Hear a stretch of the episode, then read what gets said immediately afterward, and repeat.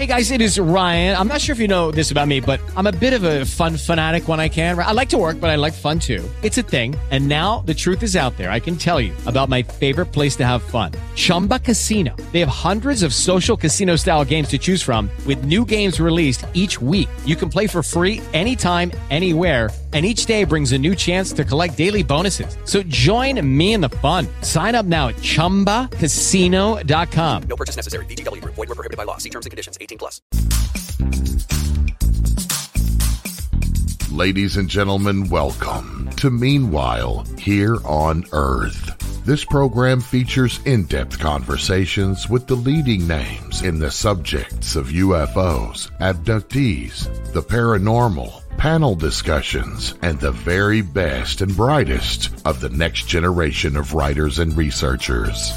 Meanwhile, here on Earth, the show breaking new ground in alternative talk with your intrepid host, veteran investigative writer and researcher, Peter Robbins.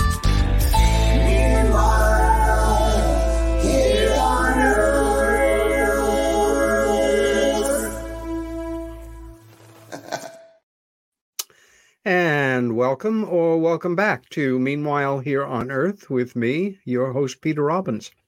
Uh, it is a beautiful June day here in Ithaca, New York. I hope it's as nice where you are. And um, no monologue today. I want to get right into it. Uh, technical problems have um, uh, gotten in the way of bringing on um, these two guests, and I am delighted that we were all together here today. Shanelle Schanz is the granddaughter of Kenneth Arnold, the first pilot ever to have a UFO encounter. And in the course of doing so and reporting same, Mr. Arnold changed history. And I don't mean UFO history, I mean history uh, with a capital H. As many of you knew, know, the event involved the sighting of nine unidentified flying objects, this in the vicinity of Mount Rainier, uh, while flying over the Cascade Mountain Range on June 24th, June 24th, 1947, and uh, in the beautiful state of Washington. Arnold made his home in Boise, uh, Idaho, where Shanelle grew up. She majored in philosophy while studying at the College of Western Ohio, Idaho and received her pharmacy technical technician certificate from Clark College in Vancouver, Washington. She is a proud mother, wife, animal lover, and has her own UFO sighting uh, while living in Portland, Oregon. Our second guest, Earl Grey Anderson, is MUFON State Director of Southern California, an active member of MUFON's Experiencer Research Team, also known as ERT, and uh, will be and hosted the Experiencer workshops at last year's MUFON Symposium, uh, and will be doing the same this year in Cincinnati, Ohio, and that's at the end of August.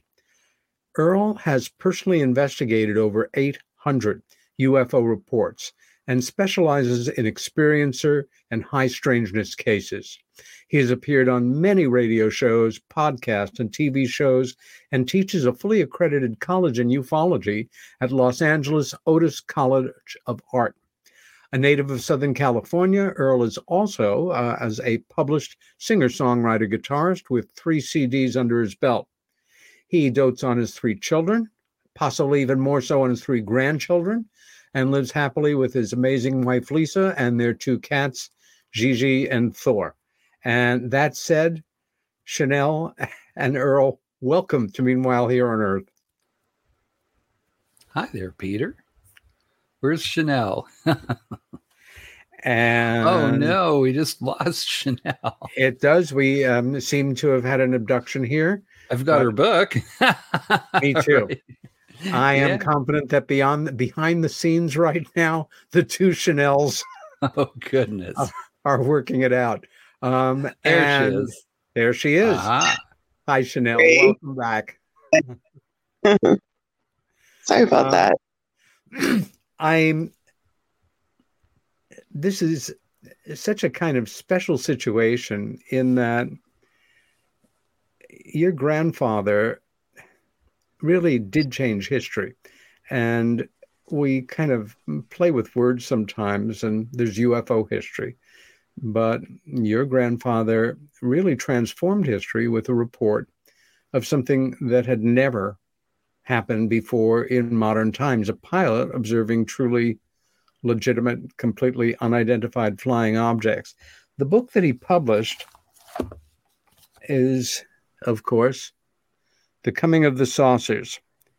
It came out in two editions originally. I want to talk to you about that. And then, really, the reason that we're having this show is at some point you decided this book should be republished and in a expanded format uh, with more information, more wonderful illustrations, and more background. Um, let's start here uh, with Earl. Also, um, welcome to ask questions, and I'm delighted you're both, you know, friends from before this. Also, it occurs to me, Earl's introduction included the name of his cats. Hello, you have cats. What are their names? Shanelle. Oh, my cats! I thought you were talking to Earl. Yeah, Cashmere. Important stuff first. Yeah, I have Cashmere and Rosie, and then I have two dogs, Kato and Sasha, and then we have two parakeets, Damos and Sanford. so we have full house of furry creatures. The full animal inventory. Yep. Um, I think you can step back from your mic a bit. It's just, um, yeah. Um, to start with, um, were you born in, in Boise? I was. I was born where uh, my grandfather chose to make his home. He originally was from North Dakota, but loved the Four Seasons in Boise. He still loved the Northwest, though. Loved Seattle. His ashes were sprinkled over his favorite Japanese garden in Seattle after he had passed away. But um, growing up, he tried to talk to me before he passed from uh, cancer, but he ended up, you know, succumbing to pneumonia. But uh, he sat me down and he just knew I was going to carry the torch. He kind of prepared me for it by saying, "Don't trust the government, Shanelle. You got to think for yourself." And and um, I was always so proud that he changed history. And um, you know, it's sad though because he got so much ridicule. He used to say he was the unfortunate goat that re- first reported it because he was being treated as an Orson Welles back when he made his report. Um, you know, it was the first report of the modern UFO uh, era. So, you know, he got a lot of ridicule, but um, he was a very experienced pilot. He was a solid citizen. He was a respected businessman. He was a family man, had no criminal record. He was part of Idaho Search and Rescue Posse. He also flew prisoners uh, in the state of Idaho uh, to prison. He had a clean record, record and nothing was wrong with him. But, um, you know, his friends too, after he's had his flying saucer sighting, his friends started seeing flying saucers. And the government, you know, treated it like a crime to talk about it back then. And he always he always felt like, you know, it was his duty to find the truth. He he invested thirty thousand dollars of his own money researching UFOs and flying saucers and um, he had friends that were you know high ranking military officials the pictures of the UFOs in the book that I published, uh, that I released, that he wrote on the back, he truly believed were the same flying saucers he saw. And um, those two pictures are in the book that I republished because we shared some uh, pictures that have never been released. My mom's just been coveting everything because my mom, you know, definitely was my grandfather's favorite daughter, and she she you know 69 years old she's getting older and i'm trying to get all the information out of her that i can um, you know, just like everybody wants to hear about how they had a pet owl. Um, it's a Mike uh, Clellan thing. You know, she had a pet owl named Barney, and she used, used to have to feed him meat, and they ended up taking him to the zoo. But you know, people think that's special that my grandfather and you know my my mom had a pet owl because it has something to do with UFOs or you know, anyhow.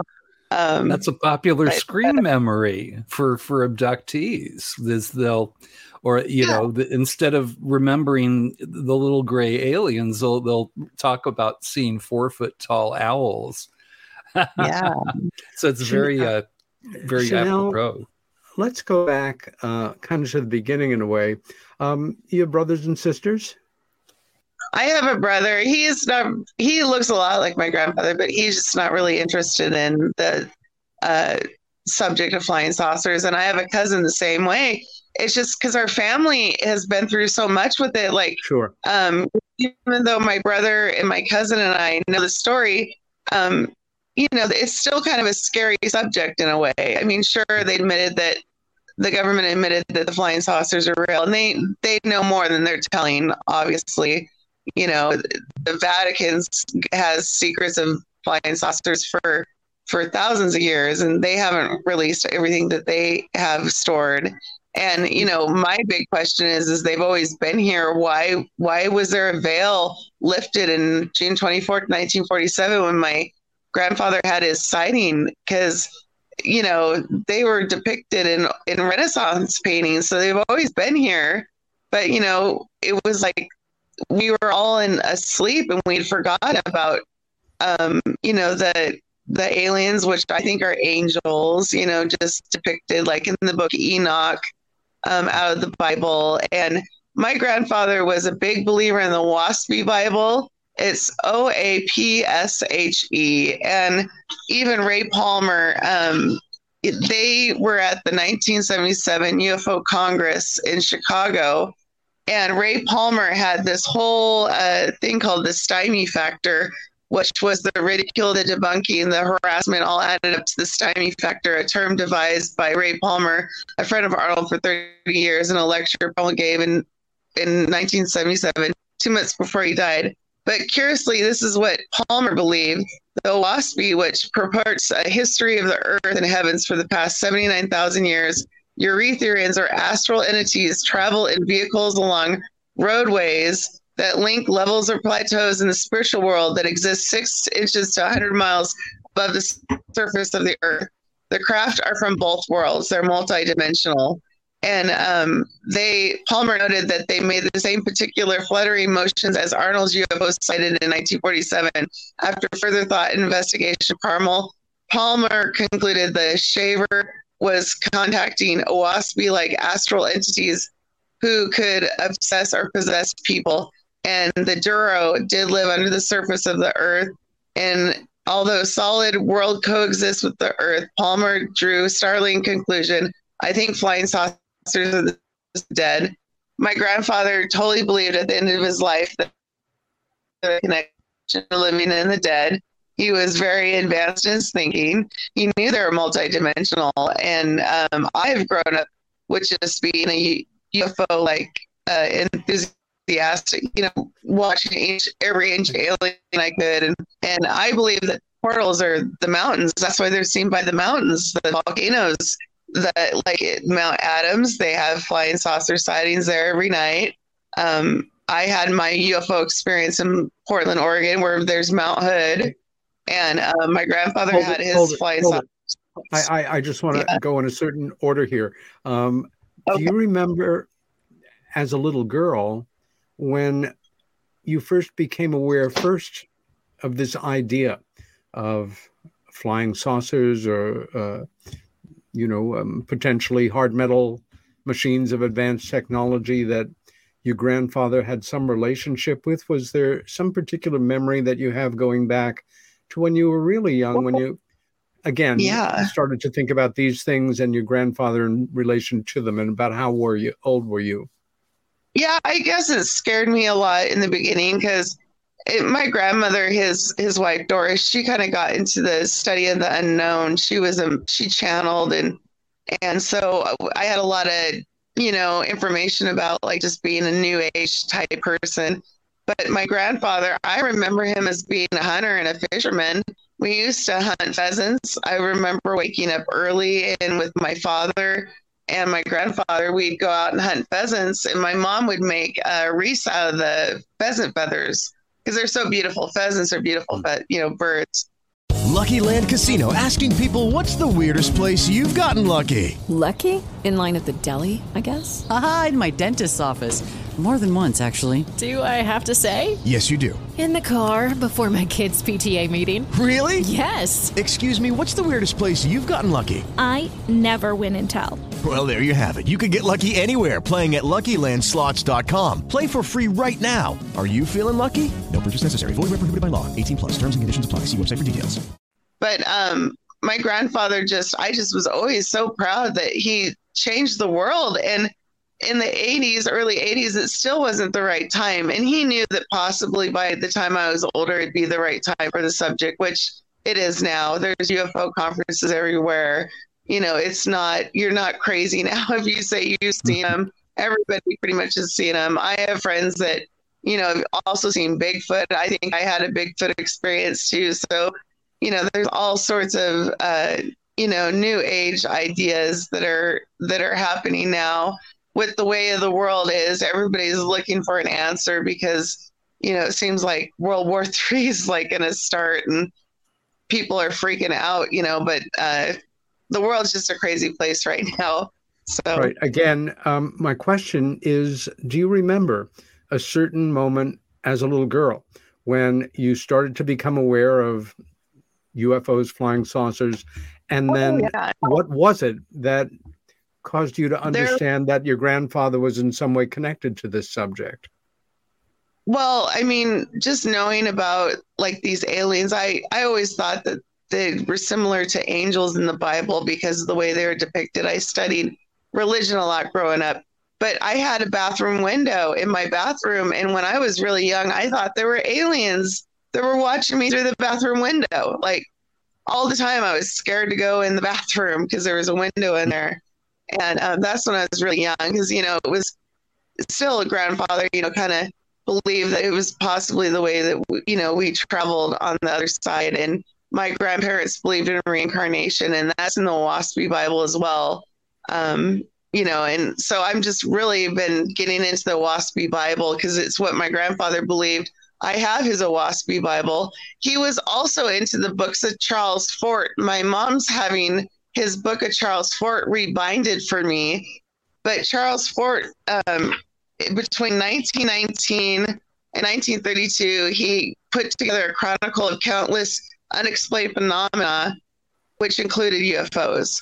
And so he was just all obsessed with the books of Charles Fort and the Yeah, Oahspe Bible.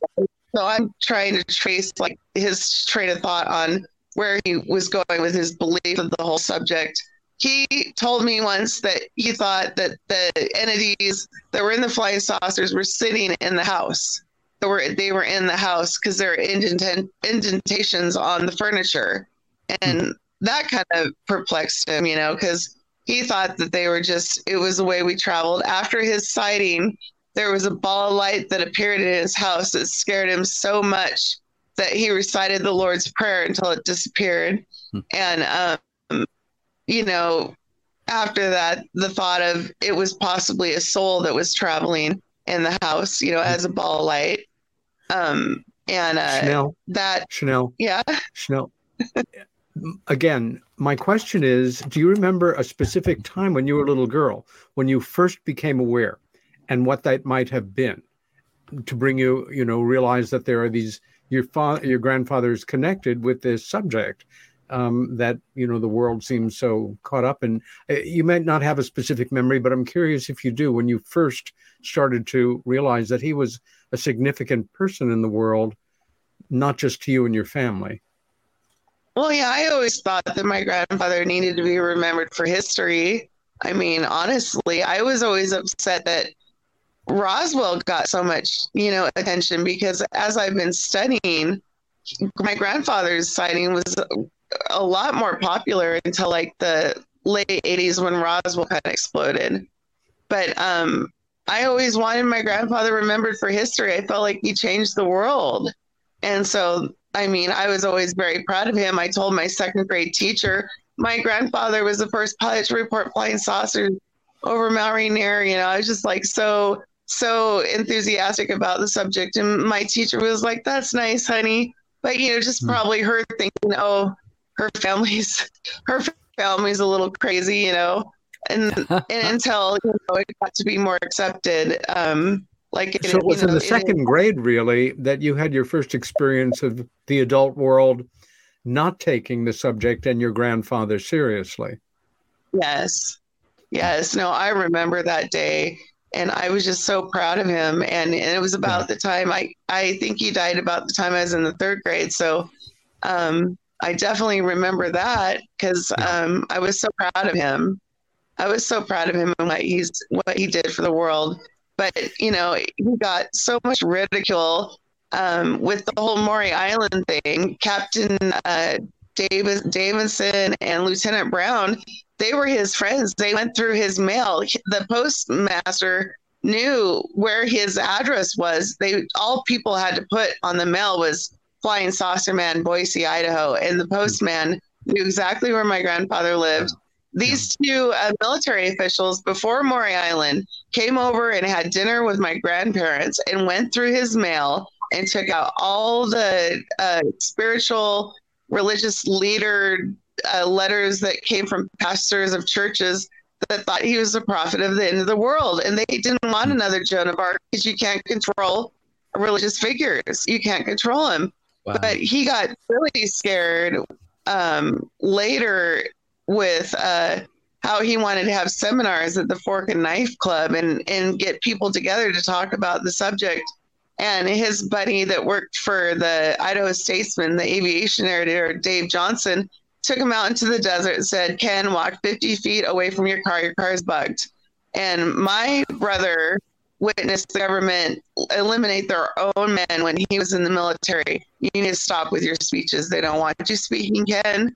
And he was so sad because he had spent money on putting these flyers together that some of them still exist. It's the Flying Saucer, as I saw it. He had one fork and knife club seminar in Ontario, Oregon before the with the the offer was withdrawn mysteriously and my grandfather thought 100% the government was behind it they didn't want him talking and um, that upset him very much and so he was pretty quiet most of his life because of all the attention he got and how famous Sure. he was he was only 32 years old when he had the signing of the flying saucers on the 24th Interesting. I, I never knew that.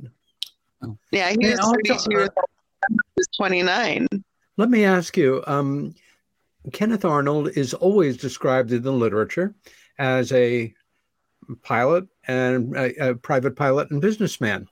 What was his business? He Back then, certainly. sa- oh, he sold fire safety equipment. He would fly into remote areas, and he was very successful at it. He sold fire safety equipment, and um, uh, he was selling it in Chehalis, Washington, before he took off to have his sighting over Mount Rainier on June 24th, 1947. He was searching for a crashed C 46 military transport plane that had crashed. There was a $5,000 reward. He wanted to find it. He felt like he was in the area. The day was a good sunny day. He could see this crashed military air, air aircraft carrier. It was a marine transport plane. But instead, for three minutes in the af- Tuesday afternoon, he saw nine flying saucers flying in echelon formation, and they seemed almost in and out of this world, like fluttering in and out of reality. In the way he described them uh, as they change shape almost, and um, and it just he it was his duty to report what he saw. Hiroshima and Nagasaki, the bombs had just been dropped on Hiroshima and Nagasaki two years before, and he thought they were foreign intelligence. But they were flying at about. He first clocked them between Mount Adams and Mount Rainier at 1,200 miles per hour, but later on clocked them at 1,700 miles per hour, which nothing flew that That's right. fast. They had no tail he, he didn't understand what he was seeing because it, it was so transcendent you know it was, was so nothing it- to compare it to in our modern world. yeah he Shanelle, it was always um, a spiritual experience for him I, I want to ask you growing up, this book was obviously in the house.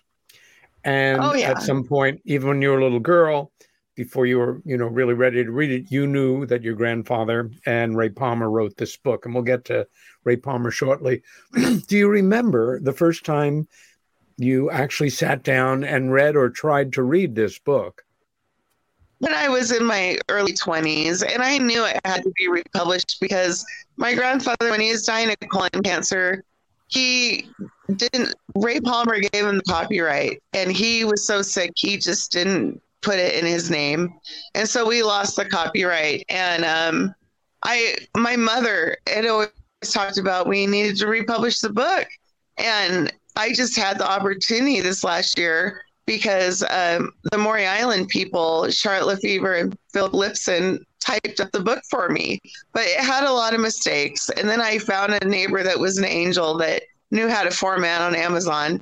And so we whipped it all together. And then mom was like, oh, okay, I'll add some photos. And, you know, he has a poem by Augustus Post in there that's signed. I want that. You know, that's probably worth some money. It's in my mom's uh, records. But my mom inherited his estate. She lives in the house he built with his own hands for my grandmother. And it's wow. got a view of the whole beautiful house. But like mm. our family's trying to hold on to that so so hard because it's the way everything's gone up in value around here. Property taxes are super high, but yes. my mom inherited the estate, and so she she has a lot of i grew up going through the files that was left that he left and seeing all sorts of odd things i donated a letter that was from the olympian society to the chehalis museum they researched it and it was some unknown ufo cult in temecula california they knew nothing about and that letter always perplexed me because i was like they were talking about flying saucers flying over los angeles three days after his sighting which I thought was odd because he he was supposed to be the first person in modern UFO history to experience the flying saucers. Yet these people were talking about them as if they've always been here. So I don't hmm. understand how it, there was like how we'd forgotten completely that they didn't exist. Like in South America, they embrace it down there because it's part of their uh, religious history it seems. Um, you know, the South Americans are just they're so open about uh, and they have a lot of sightings down there too in South America about the flying saucers. But I think that the conquistadors with the Mayans destroyed a lot of evidence of the communications with the you know so-called aliens like giving us technology you know to hmm. to help mankind. You know i know they've intervened. I always thought when i was little mary Mother Mary was impregnated by an alien because she was a virgin, you know, and then growing up, we'd hear about aliens impregnating babies into people. I'm like, well, it only makes sense that if it's a true story, if Mother Mary was a virgin, she was impregnated by an alien slash angel. And I've read the book Enoch, and it does seem like, you know, that they were taken out of the Bible, and the Bible's been rewritten to to uh, get people thinking that this is the only life that they're going to have and you either go to heaven or go to hell. And I don't think it's as simple as that. I think that we live many lives. um, Ray Palmer, who is credited as the co author of the book, coming out of World War II, he was one of the bigger names in kind of pulp science fiction publishing. And it, in some ways, it didn't do your grandfather's reputation a lot of good to have his name associated with a, a major person involved in science fiction. But of course, Ray helped the book get published. I'm. Can you tell us how he ended up originally holding on to the copyright? This really was your grandfather's book. Do you know how that happened? Hey guys, it is Ryan. I'm not sure if you know this about me, but I'm a bit of a fun fanatic when I can. I like to work, but I like fun too. It's a thing. And now the truth is out there. I can tell you about my favorite place to have fun Chumba Casino. They have hundreds of social casino style games to choose from, with new games released each week. You can play for free anytime, anywhere and each day brings a new chance to collect daily bonuses. So join me in the fun. Sign up now at ChumbaCasino.com. No purchase necessary. VGW. Void prohibited by law. See terms and conditions. 18 plus.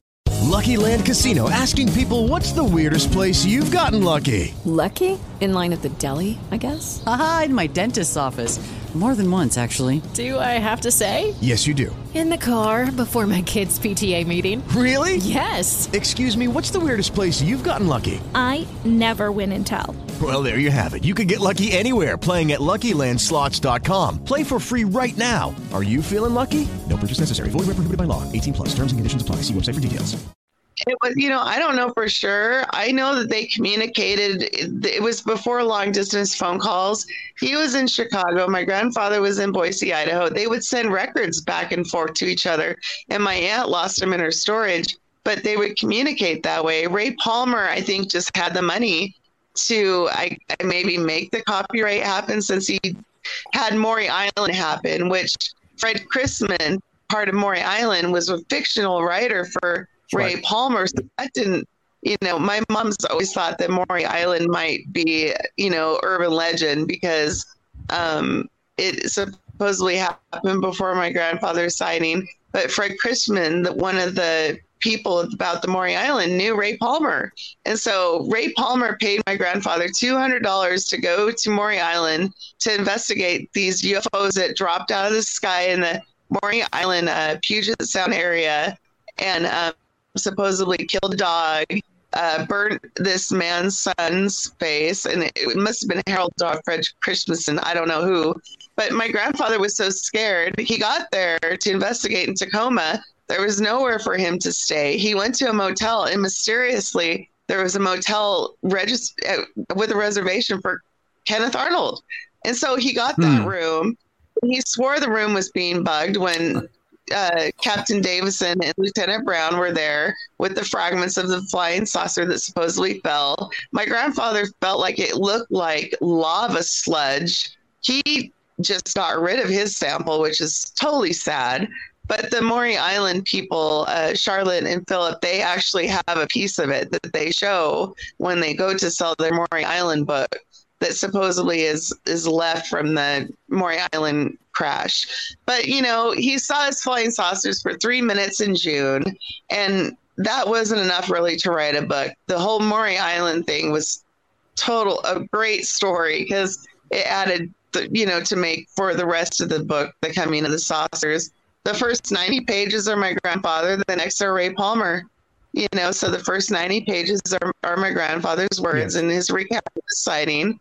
But i do have to say in the 60s or i think it was late 50s early 60s Doubleday books offered my grandfather $50000 to do a fictional story on Huh. his sighting and he would not do it and Yeah. it upset my grandmother so much because she wanted that money but he was a nuts and bolts type of guy he wa- he was simple you know he's a simple fisherman he just wanted his story to stay true and he didn't want you know it to be fictionalized at all and until 1977 he did the ufo congress and before that he really hadn't done much because they were so scared of the threat that they got from Dave Johnson when he was doing his seminars with the Fork and Knife Club.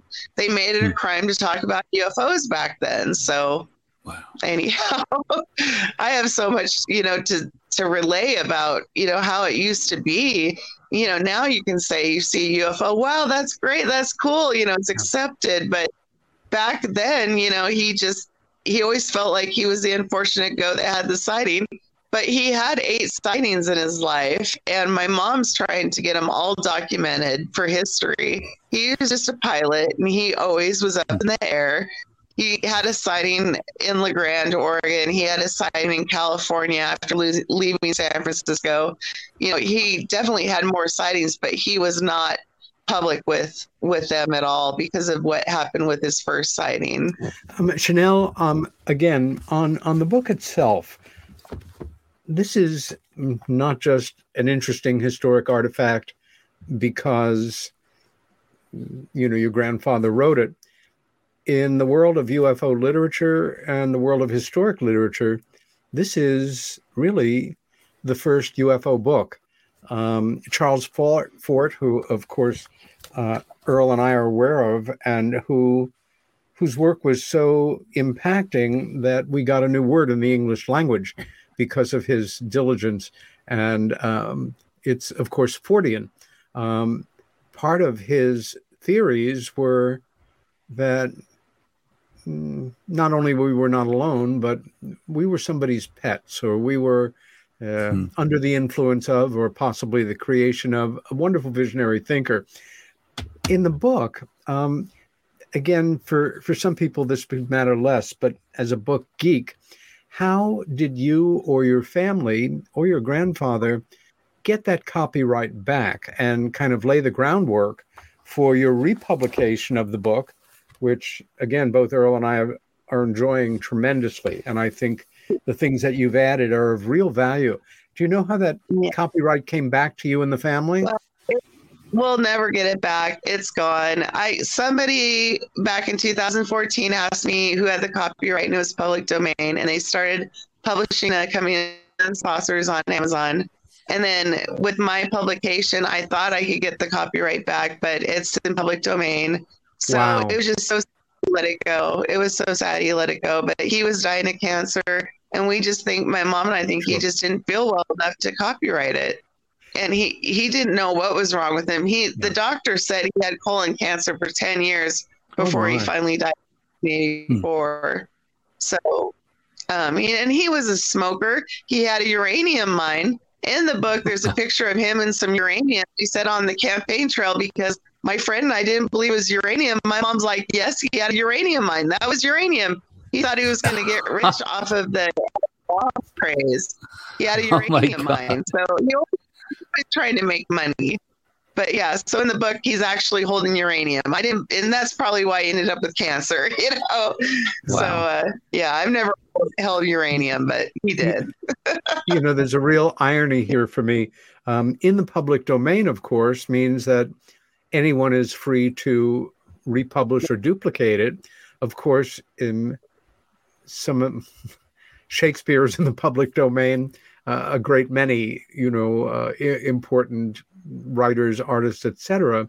And it always struck me as very poignant that Frank Capra, one of America's great filmmakers, who made one of the most iconic, mm, empathetic uh, American kind of fables ever. Um, he he was not a good businessman, and so it's a wonderful life, a film that is mercilessly played to death at Christmas and Easter uh, and New Year's. Um, and originally, thankfully, they're not showing any more colorized versions of it. He never renewed the copyright. That film belongs to all of us. And in a funny way, his bad yeah. business skills gave the world a very special gift. Um, ironically, your grandfather's historic writings and this book you republish them and that's great but technically they belong to the world. And in the big picture you know you guys get robbed of royalties except for you know this edition but that's not a terrible yeah. thing. In a way i think that's that's kind of poetic that his book belongs to the world. And let's remember when he had his experience in in a way it was sort of like um, compared to a normal ufo sighting it was um, replicated in terms of sort of world awareness as what happened to Travis Walton when his story became public. Um, that the world, not just Americans, wanted to know more about this subject. And in 1948, uh, and and your grandfather moved quickly. Um, he must have started writing very shortly after he had his experience in sighting, because the book, of course, was in print before the end of the year and then was republished in a, another edition in, in 1952. But it had such an impact on American culture. In a funny way, things were sort of waiting to happen. A lot of Americans post war were interested in non standard subjects, but, you know, it was all kind of scattered. And in 1948, we get a new magazine. This is a, a replica of the very first issue of Fate magazine, which is mm-hmm. still with us, thank goodness. And yeah. the very first issue of the very first, you know, it's, it's now 70 God, 75 years they've been publishing, has the cover of your dad's book, uh, your grandfather's book, and he writes the very first article in the very first issue of Fate magazine. And you know what? It's still highly readable. He was a very good writer. And I remember years ago when I found the book, and I was just in my obsessive stage of I need more information and I'll get to it when I get to it. It was just bang, I've got that one on my shelf now too. But it was some time before I actually sat down to read it. And what I found was a thoughtful, uh, reflective, grounded description of what you know an American citizen kind of minding their own business in the sky, uh, although you know on a search for the the down plane, had. It's really, it's not just a cultural artifact. It's still a book very much worth reading, is what I'm saying. Earl, when you um, did you get that original edition, or was the edition that's just been published by Shanelle your first copy of the book? The first time that I read Shanelle's grandfather's book, uh, or you know, I I was very young. It was at the grammar school that I was in. They actually had a few UFO books, and my mom, you know, had worked with officialdom, and she had told me when I was five years old that, that the UFOs were real. She knew. So I, yeah, and I, so I had that interest, I, you know, and and but it, it was one of the first books that I ever, uh, you know, at that time I, it was fourth grade, so I was about ten years old. It was a little, it's written very eloquently, you know. Yes, but it I- is, it was it is very much it was so. this one, and it, and I think the the Keyhoe book was there, and and uh, th- they had a Hein, Hynek's first book. Uh, funny Um, thing is, is that I they they they actually took them out of the school library after I I gave like a little show and tell in front of the class, and I, I talked about oh, my you mom subversive and all bastard! that. Shame on you for just. so That's- I'm not, I'm against taking books out of school. You know, that's that's something. Yeah, we, don't want we're through that earlier today and yesterday. Um, I I want to know because, like me, I, I expect, you know, we're all readers, and for me, I'm always reading a UFO book. And at this point in my life, it's not even so much that I have this endless curiosity. I'm kind of after more than 40 years, I'm doing pretty good. And I've got my curiosity in control, and I, I continue to read books to educate myself. And of course, in some radio hosts are mm, they they don't feel the obligation to actually read a guest book. I I do. Um, I think it it adds to the interest of the show if you know what you're talking about, and at the same time, um, I'm always reading books that have nothing to do with UFOs, books for pure enjoyment. My question is. Have you read or are you reading the new edition of the book now, Earl, or is it sitting on your to be oh, read? I read it. Oh, I Oh, oh, no, okay. I read it, and I loved, I loved the the additions that you put in. I mean, the the, the photos and everything are just aren't they great and- and the color photos and that they're slightly larger and better well they're better reproductions the added material it's like well, let me just ask you because it's as, as good a way to introduce um, our audience some of whom might not be aware. And first let me just say there's a Ch- Shanelle has referred to the maury island case a number of times. This still is an extremely contentious allegation. And there are people, and I'm one of them, who feel that it's certainly questionable, and that one of the reasons it was staged was to take attention away from the person who should have been receiving the attention, and that was Kenneth Arnold. Um, Earl, can you give our listeners and viewers an idea of the sweep of the book and what it's about and your impressions of it? Well, it, I mean, the beauty of the book is just, you know, is is that uh, it, it was about a brand new subject for everybody in the world, and and the way it, he just so eloquently wrote in this thing. But I, I, you know, I feel like the thing is, is that. Um, you know, he, he he went in and he talked about uh, his experience, but he also, you know, follows it up with, you know, other other, um, you know, the the other material that, that Yes. he had in there. But I, you know, I one thing I what I would love to mention is is what you know Shanelle sent me a copy of this, and she actually she actually mentioned me on the back of the book, which was very meaningful to me. That was a surprise. I had no idea. I was just thrilled to get. You've earned it, Um, Earl. Yeah, Oh, thank it was you. a it was an Well- essay in college. I asked Earl, I'm like, tell me something, Earl, and what do you think about officers? And so yeah, I I put that in there, and it was just ironic, you know, that it was actually you know ended up in a book. I That's didn't plan it. crazy. I But that's how we met, Peter. Is that uh, Shanelle? I believe that you contacted MUFON. I, I forget. Did they Mm-hmm. give you my contact information or something, or I, I, or did did you just? I, I Well, your forget how that happened. But she asked me loved it. for some help and to do an interview with me for Yeah. a, a school. You know, her her. It was a final, I think, wasn't it? A, a final Essay essay that you had, right? essay for 102 English. Yeah. Yeah. Shanelle, you mentioned um, that after um, your fa- your grandfather became a public person, that he received communications from um, ministers, pastors, individuals who obviously saw uh, a, a more theological or religious or transcendent aspect to the phenomena or his experience. Do you know um, if in the communications that he got, maybe you know, i- in your family archive, did he also receive letters from people who felt just the opposite?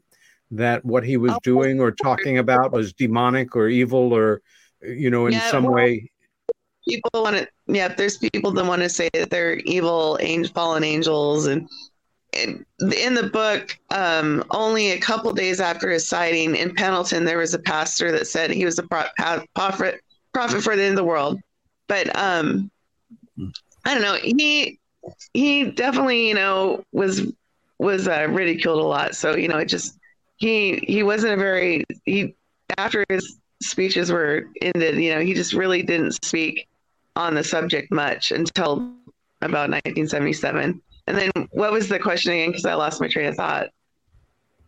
Like, Um, you ask? basically, um, you've answered it. Um, uh, well, ba- uh, were there any um, people who specifically called him out or attacked him for promoting something demonic or evil or Yeah. anti-Christian or? My grandmother threw a letters away. He got he got bags full of letters. He talked to the guy that talked to the people from Venus. I can't remember what his name was. The guy that met people from Venus wrote him. Um, Howard Menger? a- he's in a UFO book that I have, and yeah, he he definitely contacted my grandfather, and my grandfather thought he was way out there. But my grandmother got so overwhelmed with all the mail, she threw a lot of it away, which is so sad. But they were so overwhelmed. They were 32 and 29 years old. They had Oh, two wow. small children, and um, you know, growing up, my mom even she was born 10 years later. She was born in 1954. She got ridiculed as Arnold the Pig, his Green Acres was popular just because of who grandfather was. And um, you know, it's sad that a lot of the mail was thrown away, but my mom still got some, and he kept some things that he thought was important. And my mom gets so frustrated how everybody wants all this material. Sometimes she says she's gonna burn it, and I'm like, "Would you stop it, mom?" You know, because she's leaving it to me. But she, yeah, I I hope my mom doesn't have a breakdown one of these days and just takes it to her burn pile because she's We all do. No. But Um, you've just brought up a very important point, though, and uh, Wilhelm Yeah. Reich had a wonderful phrase that often jumps into my mind, which is evasion of the obvious. I don't think I've ever really thought about Kenneth Arnold till this moment as a working businessman in his early 30s with a wife in her late 20s with two young children doing his best to earn a living in the post-war years who by a quirk of circumstance becomes the the face on this new phenomenon. And all of a sudden the world you know, wants to know what the gimmick is, uh, what he's in it for, what it's really about. Um, of course, it is what it is. It wasn't like he was looking to, you know, uh, spin this into a flying saucer empire and, you know, become a famous person because of it. Just the opposite, it seems, and understandably so. Uh, but I had never thought of him just in that simple human term Yeah. of this was not asked for, and you know how disruptive this could be to the life of one family who is just doing its best to get along, and all of a sudden, you know, you're famous for reasons you'd prefer not to be. He was on an episode of To Tell the Truth. So if you guys ever find it, let me know. My mom and I can't find it. To tell the truth, it was an old, uh, old like it's almost it wasn't a game show, but it was just like old. I used to 50s watch it. I'm an yeah. old guy. It was on in the 60s. Yeah, Granddad was on the episode and we can't find it. Oh, it's got to be out there somewhere. But it was he was on to tell the truth, and yeah, we we would love to find it. Well, I can tell you, um, in New York City, uh, I don't know if it still goes by the same name, but there is the Museum of Broadcasting, and it has, Oh. You know, kinescopes of tens of thousands of golden age, you know, black and white, um, old 50s television shows, among other things. And I, I know years ago, I tried to actually um, go there and and what it was about was um, um, Sheila MacRae, uh, who was a major Broadway player in the 40s, 50s, 60s, and on, was a friend of mine. And Gordon MacRae, one of the best known names in American musicals, the star of Carousel and the original versions of uh, Oklahoma, um, had a UFO uh, experience, I'll say, during the war or just after the war. And it seemed to act to emotionally destabilize him. He was an MP on a Hmm. crash site. And um, Wow, I didn't know that. when I, I questioned um, her about it, she said, Well, you know, he wasn't terribly open about it, but I talked about it on the Johnny Carson show. So I set about to try to find it. But the first thing I learned was there are like something like 2,000 shows and they are not cross referenced by subject or guest. So that was out. But you might have different luck. Um, this, of course, was a major American television show. And um, you know, Google Museum of Broadcasting in New York City. You should get something like that in a couple of hits and approach them and see if maybe they can assist you on this. I know that Paul Hynek, he found his his dad was on uh, to tell the truth as well, I believe. For goodness sakes. Well, and and he found it. He found it. So I could talk to Paul and find out. I mean, we have great. a yeah, we've got the the broadcasting museum here too in Hollywood. So right. Uh, they you might know, have the exact I same be records. help you out. Yeah. Wonderful. You know what my daughter found? My daughter found a Pawn Stars as somebody with an autographed copy of the first edition of The Coming of the Saucers. She just Googled it. It's on Pawn Cool. Stars. The book. It was only worth three hundred at the time. Now they're worth more. I don't know why the books are worth more now. But no, Well, my mine's daughter- autographed too, Well, but but I think it's I do. by your grandfather. Is autographed by you, which Yeah. is very meaningful. Uh, but yeah, as the subject as the subject receives more respectability, Yeah. um, books are worth more. Do you know Ray Palmer's son died, and the book I gave to my brother was is worth one hundred and fifty dollars now, and it's only a paperback copy. And it was when his son was publishing it, but I'm pretty sure he's dead now. I don't think he's alive. But it came with a cassette tape, and it was mm. my grandfather saying, and we I listened to it with Jim Perry because I was on his podcast, and he actually came to visit me, and we listened to it, and it was my grandfather re- retelling the whole experience and that book is worth $150. It's just a paperback book. It's crazy how much. And then first editions of his book are worth 500. Mine's worth 1500 because I have Captain EJ Smith's book, and my mom found him before he died, and he autographed. Captain EJ Smith autographed it to me. Right. He was my grandfather's friend. He saw nine flying saucers over Emmett, Idaho, and they met Maury Island together. But Mm. um, yeah, that book and I covet it. You know, it's autographed to me. So I, yeah, it's my it'll probably be worth a lot more than 1500 someday. So Yes, I, I think you're wise to hold on to any and all artifacts attached to your grandfather and his estate. And at some point, um, you know, it, if it's possible to invest in some archival boxes and all those records that your mother continues to hover over, Yeah. uh, that you know you ultimately will have a a really important archive of yeah, you know a footnote to American history, and um, for natural archivists like myself, uh, that's something to be proud of and to hold for future generations. and I'm trying to hold the torch. My 15 year old daughter, we go to Chehalis once a year for the flying saucer party, and she loves going. She dresses up as Miku, and we throw flying saucers off the balcony to everybody with prizes. And and they had saucer days back in the time my grandfather saw flying saucers, and they brought it back. You know, gosh, how many years later? 70 years later, it's you know saucer days, flying saucer party, and Chehalis is where he took off when he saw the flying saucers. That's where he took Ah. off. So they started the Lewis County Museum there, and I donated that letter to them. They started the flying saucer party, and I just rushed to get there. They had a mural of my grandfather's sighting painted on a on a building there in Chehalis, and if I ever move out of Idaho, I'm moving to Washington. Well, you know, good old you know, Chehalis.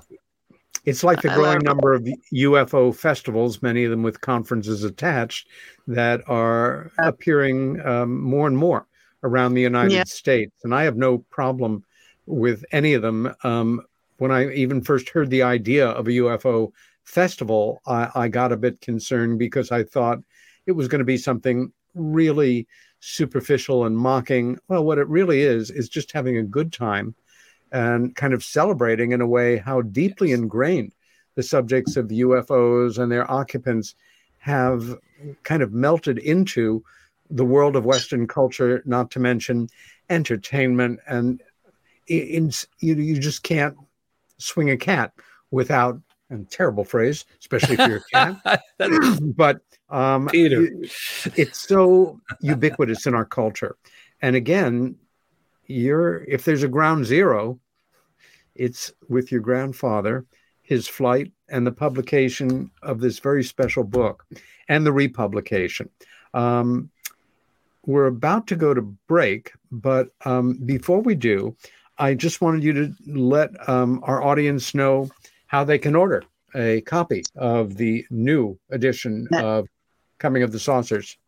Hey guys, it is Ryan. I'm not sure if you know this about me, but I'm a bit of a fun fanatic when I can. I like to work, but I like fun too. It's a thing. And now the truth is out there. I can tell you about my favorite place to have fun Chumba Casino. They have hundreds of social casino style games to choose from, with new games released each week. You can play for free anytime, anywhere. And each day brings a new chance to collect daily bonuses. So join me in the fun. Sign up now at chumbacasino.com. No purchase necessary. Group. Void were prohibited by law. See terms and conditions. 18 plus. With Lucky Land slots, you can get lucky just about anywhere. Dearly beloved, we are gathered here today to. Has anyone seen the bride and groom?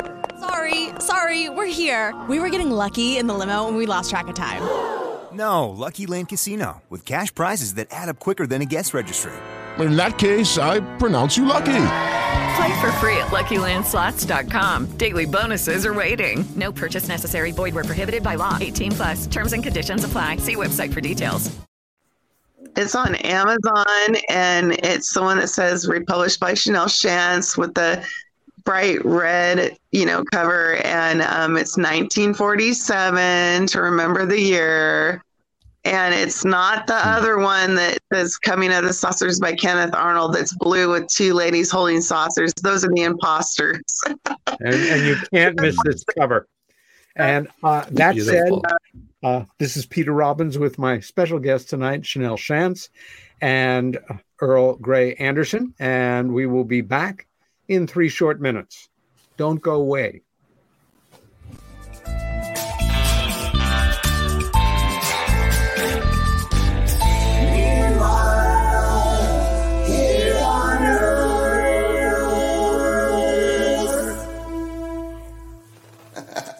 Hey members, the new KGRA DB app is now available on iOS and Android devices. Gain on-demand access to any KGRA DB programming. Download any show directly to your mobile device to listen or watch on the go. Go to the App Store and search KGRA DB.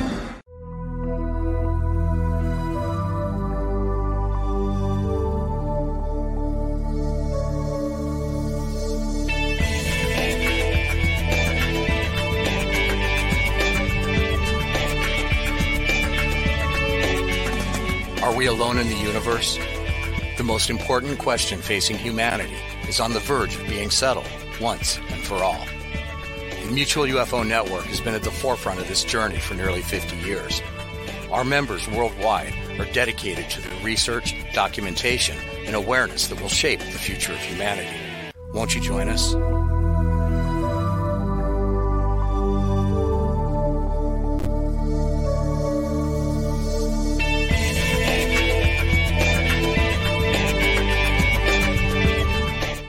It's not just a donation. It's a warm blanket. It's a bottle of clean water. It's a roof and a bed. It's knowing someone cares. It's feeling safe. It's a today that's better than yesterday. Every dollar you can spare helps so much more than you can imagine. Please donate now to help people affected by Hurricane Ian. Your support is urgently needed. Discover the Observation Deck, a one of a kind virtual event platform that takes video conferencing to the next level by using avatars to navigate a campus. There's so many areas and activities to choose from. There's a thousand seat auditorium, an expo hall, a nightclub, and even a beach. So come attend a conference, take a class, or hear a lecture on the incredible Observation Deck campus. Go to theobservationdk.com. You're listening to the KGRA Digital Broadcasting Network. We provide unparalleled coverage of trending news in the world of ufology, cryptozoology, and paranormal phenomenon. Whether you're watching our video live stream or listening to one of our audio programs, you are getting the best from world renowned researchers and hosts guiding you through topics the mainstream won't touch. Miss one of your favorite programs? No problem. Head over to the members area at kgradb.com for access to our massive library of award winning content. Make contact, stay connected, only at kgradb.com.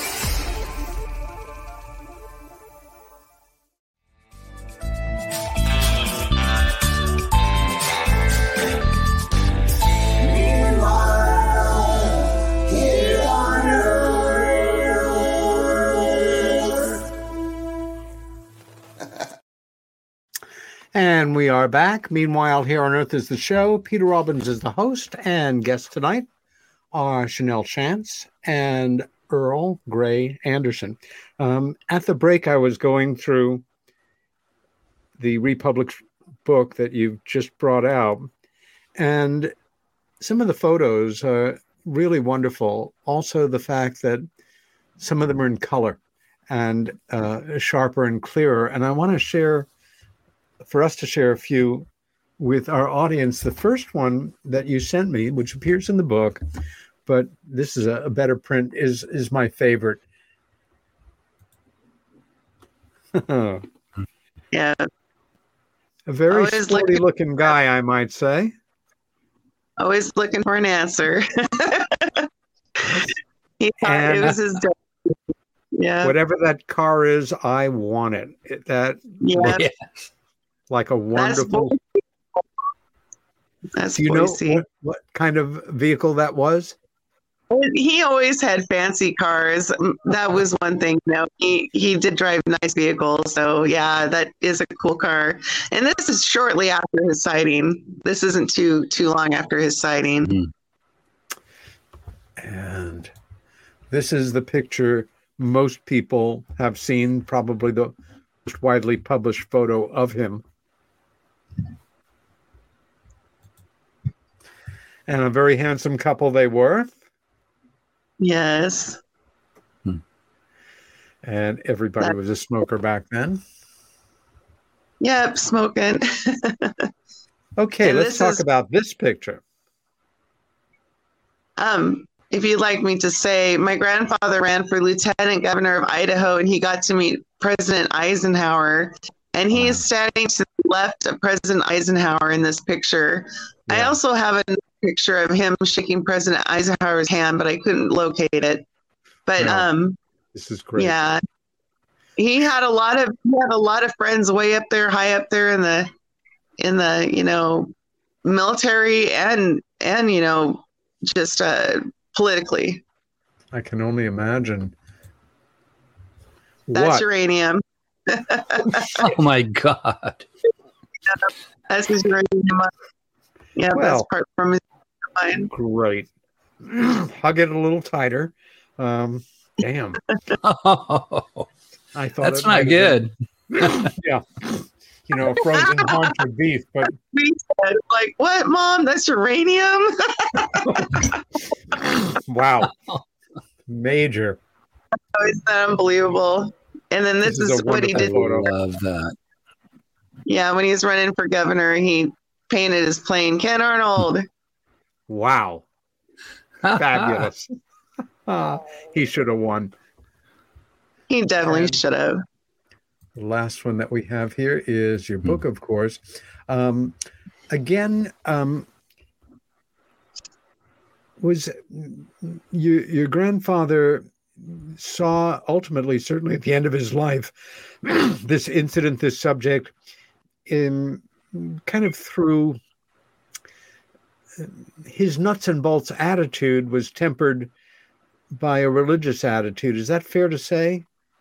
Oh yeah, he he just at the end of his life believed there was a connection between living and the dead, and I think he was very forward thinking with it, his thoughts because of all all that he experienced in his life, witnessing them. And you know, every experience he had was he felt like it was a spiritual experience. He felt like it was special, and I've been told that our DNA, our family, had to be just right to see them, which I don't understand. But hmm. um, after he saw him, everybody started seeing him. They call it the mysterious wave of 1947. They nobody can explain why. My grandfather saw him, then hmm. everybody started seeing him. His friends hmm. started seeing him. His friends saw one banking in a cloud here in Idaho, looking for one with my my grandfather. They saw one banking in a cloud, and so you know his friends were seeing him too. but yeah, Well, as we know from the historical record, uh, whatever he observed, and for me, the specific shape is not as important as the phenomena. Uh, you know, there are, we have to face the fact that somewhere out there, probably among different civilizations and groups on planets and asteroids and in underground cities or factories, there's manufacturing going on where these things are being built. And if you think of, you know, classic old Detroit and all of the different looking vehicles they were turning out, it was still variations on the same machine. But began, um, he just happened to be in the, depending on your attitude, the right place at the right time or the wrong place at the right time. And got caught up in in this historical uh, moment, this absolute hurricane of, of of folks seeing these things. Um, again, as a little girl, what are some of the you know kind of personal, family, maybe holiday related or you know special occasion related things that you remember uh, about your grandparents on that side of the family? I wish I in the book there's a picture like his last birthday. Um, we dressed up our dachshund dogs and went to his house with my grandmother as well. And my mom made him a saucer hat, and it kind of looks like a dunce hat, but it wasn't a dunce hat. It was just a saucer hat with nine flying saucers on it.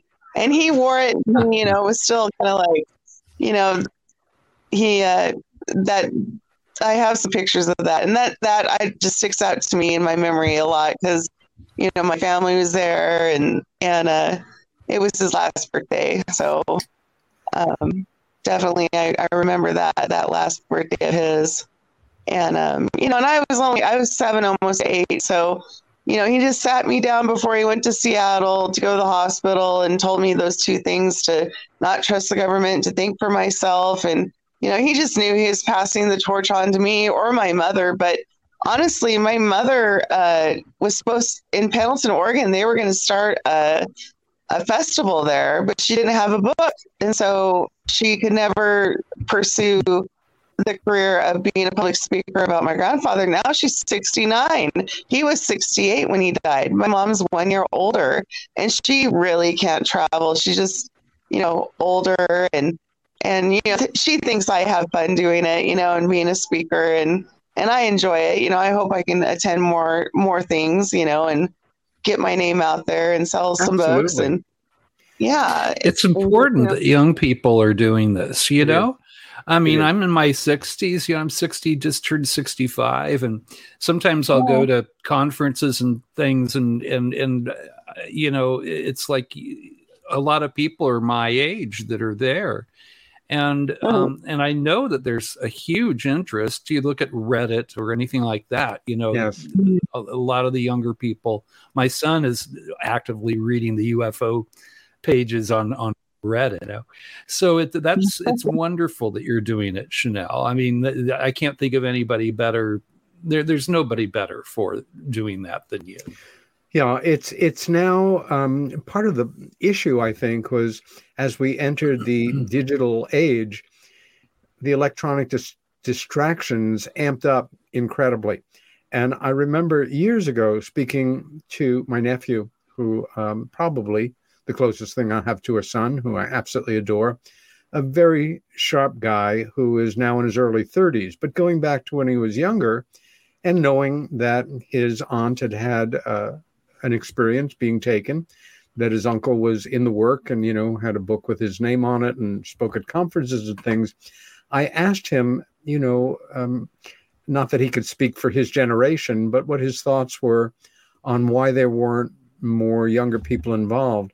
And he said, you have to understand, you know, right now we are all just so inundated with data and information and uh, demands in terms of you know this entertainment or that entertainment at the same time just focused on trying to get a job or a career or finish school of course they're real. Of course the government lies about it. And of course there are people that you know do this full time. I, I wouldn't even give that a second thought. It's more a matter of um, you know i get it but i don't have to devote my life to it. Also i think now in the past few years certainly in this what i'll call the uh, continuing reduction of ridicule era. It's okay socially. It's not uncool to take the subject seriously. And more and more you know just look at the past few weeks or the past month in terms Oh. of national focused interest yet once again on the subject and boy it ain't going away. Um, so I, I agree with earl absolutely. Um, when you're able to get yourself to the next conference you know I'm, I'm sorry you won't be able to join us at the end of august in cincinnati for the mufon symposium there.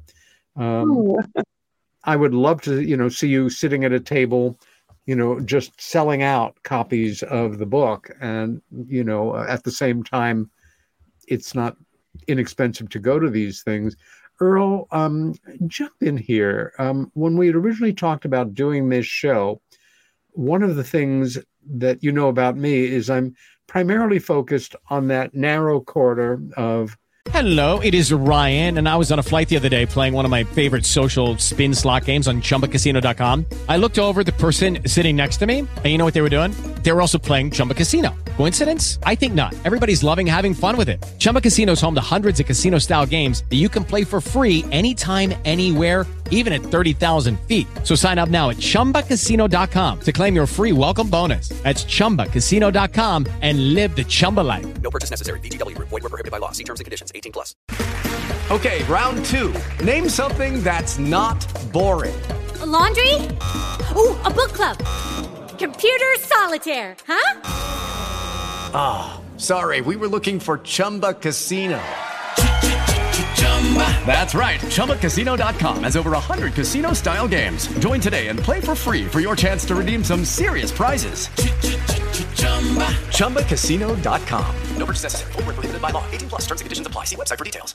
the intelligences that are manifested by the Greys, the abduction phenomena, uh, more than um, the greater spiritual aspects and understandings and interpretations. We're in a period of time now where more and more, obviously, um, people who would have never talked about this to anybody outside of maybe their own small circle of UFO serious people, more and more people care less and less what other people think about what they think about the UFO phenomenon, which is very healthy.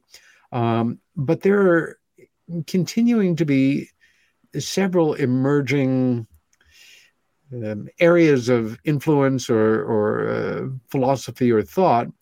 One is that um, they're all good and that it's government propaganda to believe otherwise. Another is that um, those people who put forward accounts like those ones documented uh, by the late Bud Hopkins or David Jacobs, or in some cases, John Mack, who is usually just associated with, you know, positive experiences, um, and that was not the case. And then other people who feel like me that there's a spectrum, that there may well be as many varieties of them as there are of us, from ones who are, for lack of a better description, deeply spiritual, connected to humanity in ways we do not understand, wanting to be of assistance, more and more people who want them to kind of, uh, in Jungian terms, be that new pantheon of gods that helps us out of the mess that we have created here on earth and makes everything right again. Or, you know, they're all evil and just um, gotten better at their PR and sucking us in before they reduce us to the fluids that they drink at night to stay alive. Um, it's all over the place. Uh, but Arnold himself, um, again, went from being a pragmatist to somebody who is open to more spiritual aspects about this. Um, both of you, I'd like for you to kind of move into having a dialogue together with me occasionally coming in about this whole idea. And you and I know, Earl, um, that there's a certain amount of dissension. That the best example I can give is I've spoken to um, um, one of the individuals I think is a terrific researcher and whose focus, like Dr. Max, has been on what is positive about this? What given the nature of the experiences that people have, some of which are very frightening to them or disorienting or threatening or, or scary, is this your attitude or are you dealing with individual other intelligences who simply don't care? Um, it's it came to a point where he and I kind of went at each other a little bit, him feeling that the kind of experiences again that Hopkins documented, which are not necessarily ones that are pleasant or positive, was simply bad PR for people who are having good experiences. And that they really needed to either keep quieter or we needed to establish that they were good aliens, but frightened people. I think you get what I'm saying here. Sure. Um, and it's, you know, we're all in this together. And um, jump in on this, you two. Well, I've I've learned that you know I I've I've gone both ways. I I, I had a, a, contact experience uh, eight years ago, and and it was not a positive one. It scared the hell out of me.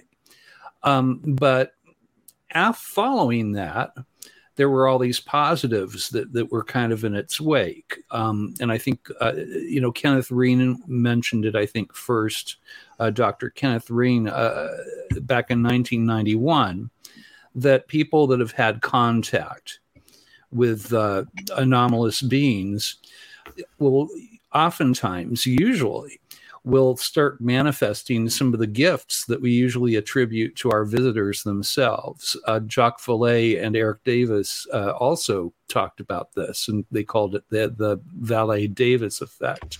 And I know And you jump in for one moment um, um, that you are right now working your way through that extraordinary body of work of Jacques Vallée's early work.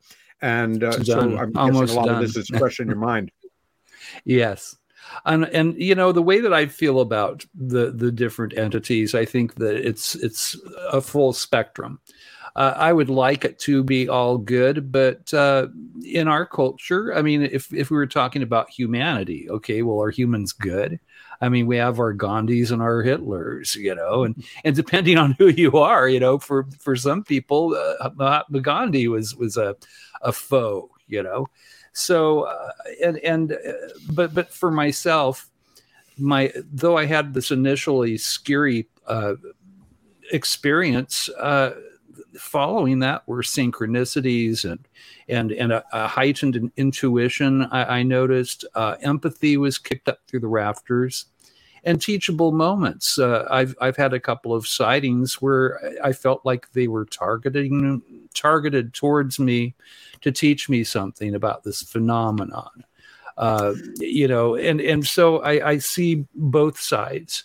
But if somebody's had a horrible experience, I mean, we we we know certain people. Um, you know, I one one of my friends in the UK, and I, I won't mention her name, but but her she's afraid for her daughter, and she had a terrible experience, and and I wa- I was talking with her, and she was very very angry because I was talking about these good things that came from my my experience.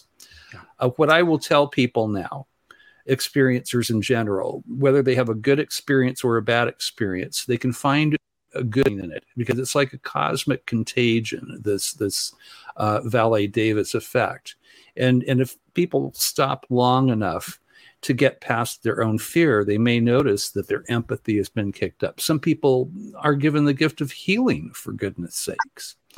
Um, Um, so that's my view. Um, Again, I'm going to jump in for a moment here because I completely neglected in the first half of the show to ask Shanelle to describe for us the UFO sighting that she had when she was living in Portland, Oregon.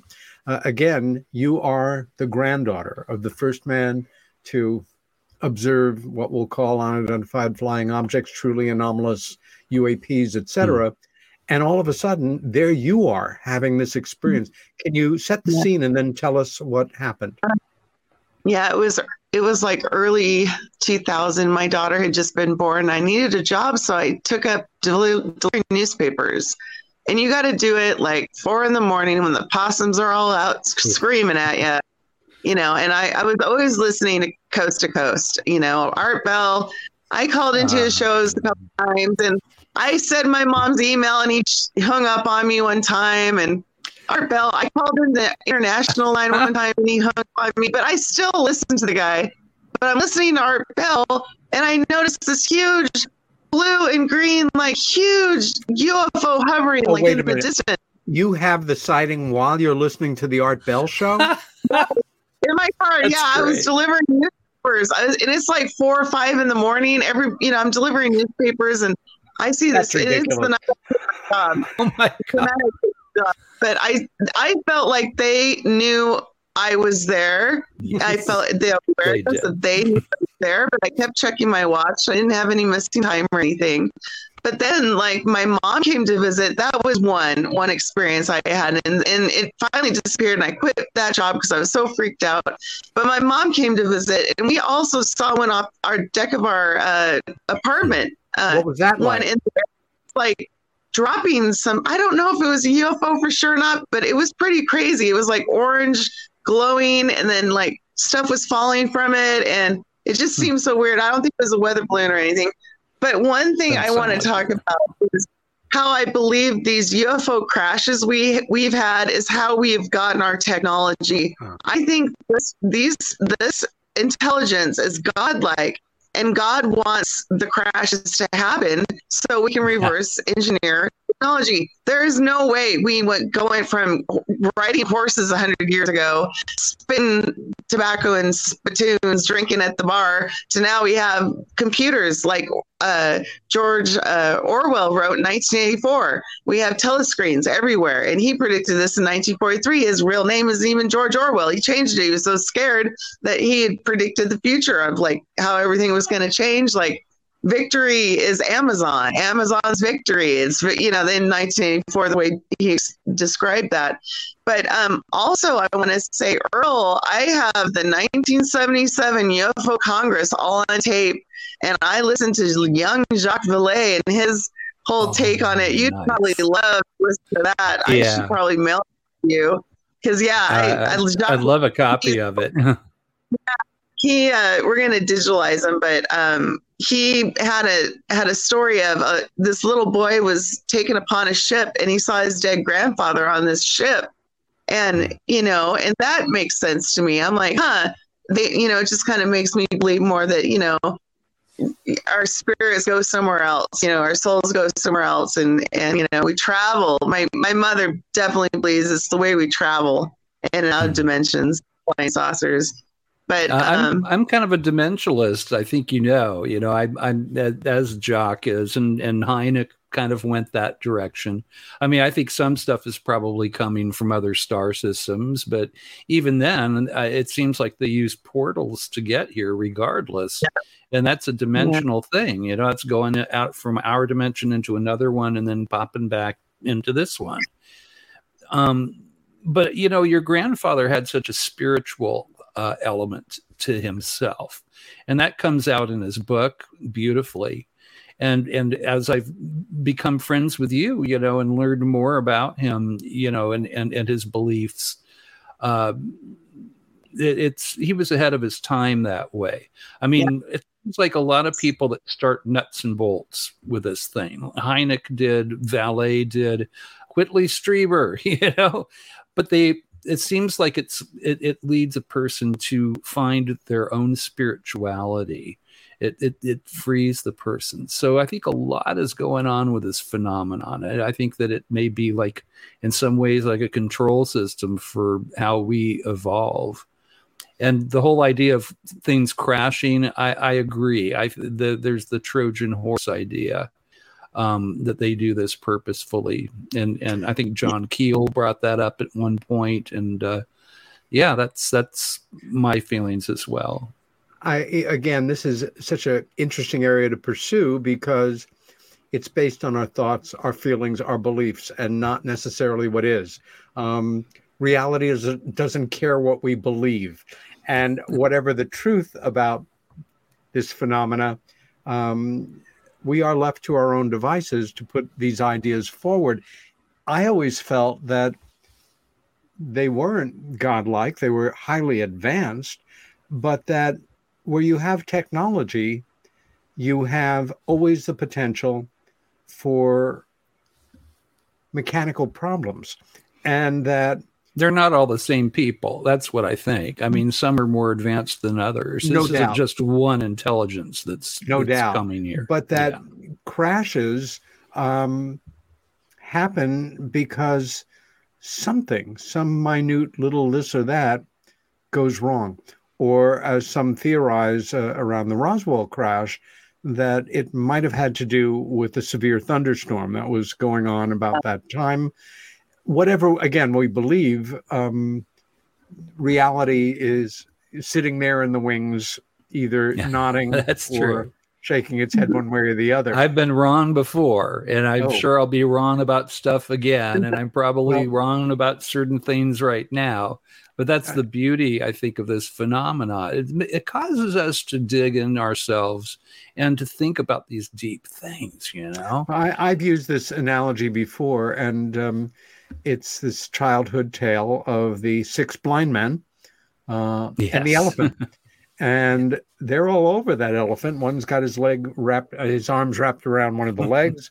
Another is examining the tail. Another hand on the tusk. Another the ear. Of course, there's the trunk, and um, then you know just that whole wall of hide here. And they are arguing with each other on what the elephant is, because for each one of them, it is that thing at that moment but better to argue that you're wrong as opposed to we all have pieces of a totality here. I think a certain amount of human ego comes into that, and certain yes. um, individuals who become well known in the work and some very well known um, almost become leaders of schools of thought and um, like religion. I believe this, and I'm supported by um, the faith that my belief is right. And oh, look, there are more and more people around me who believe the same thing and have faith in the same abstract ideas that I do so I guess we're right. No, um, not necessarily. You yeah. are a self contained group functioning much like a religion.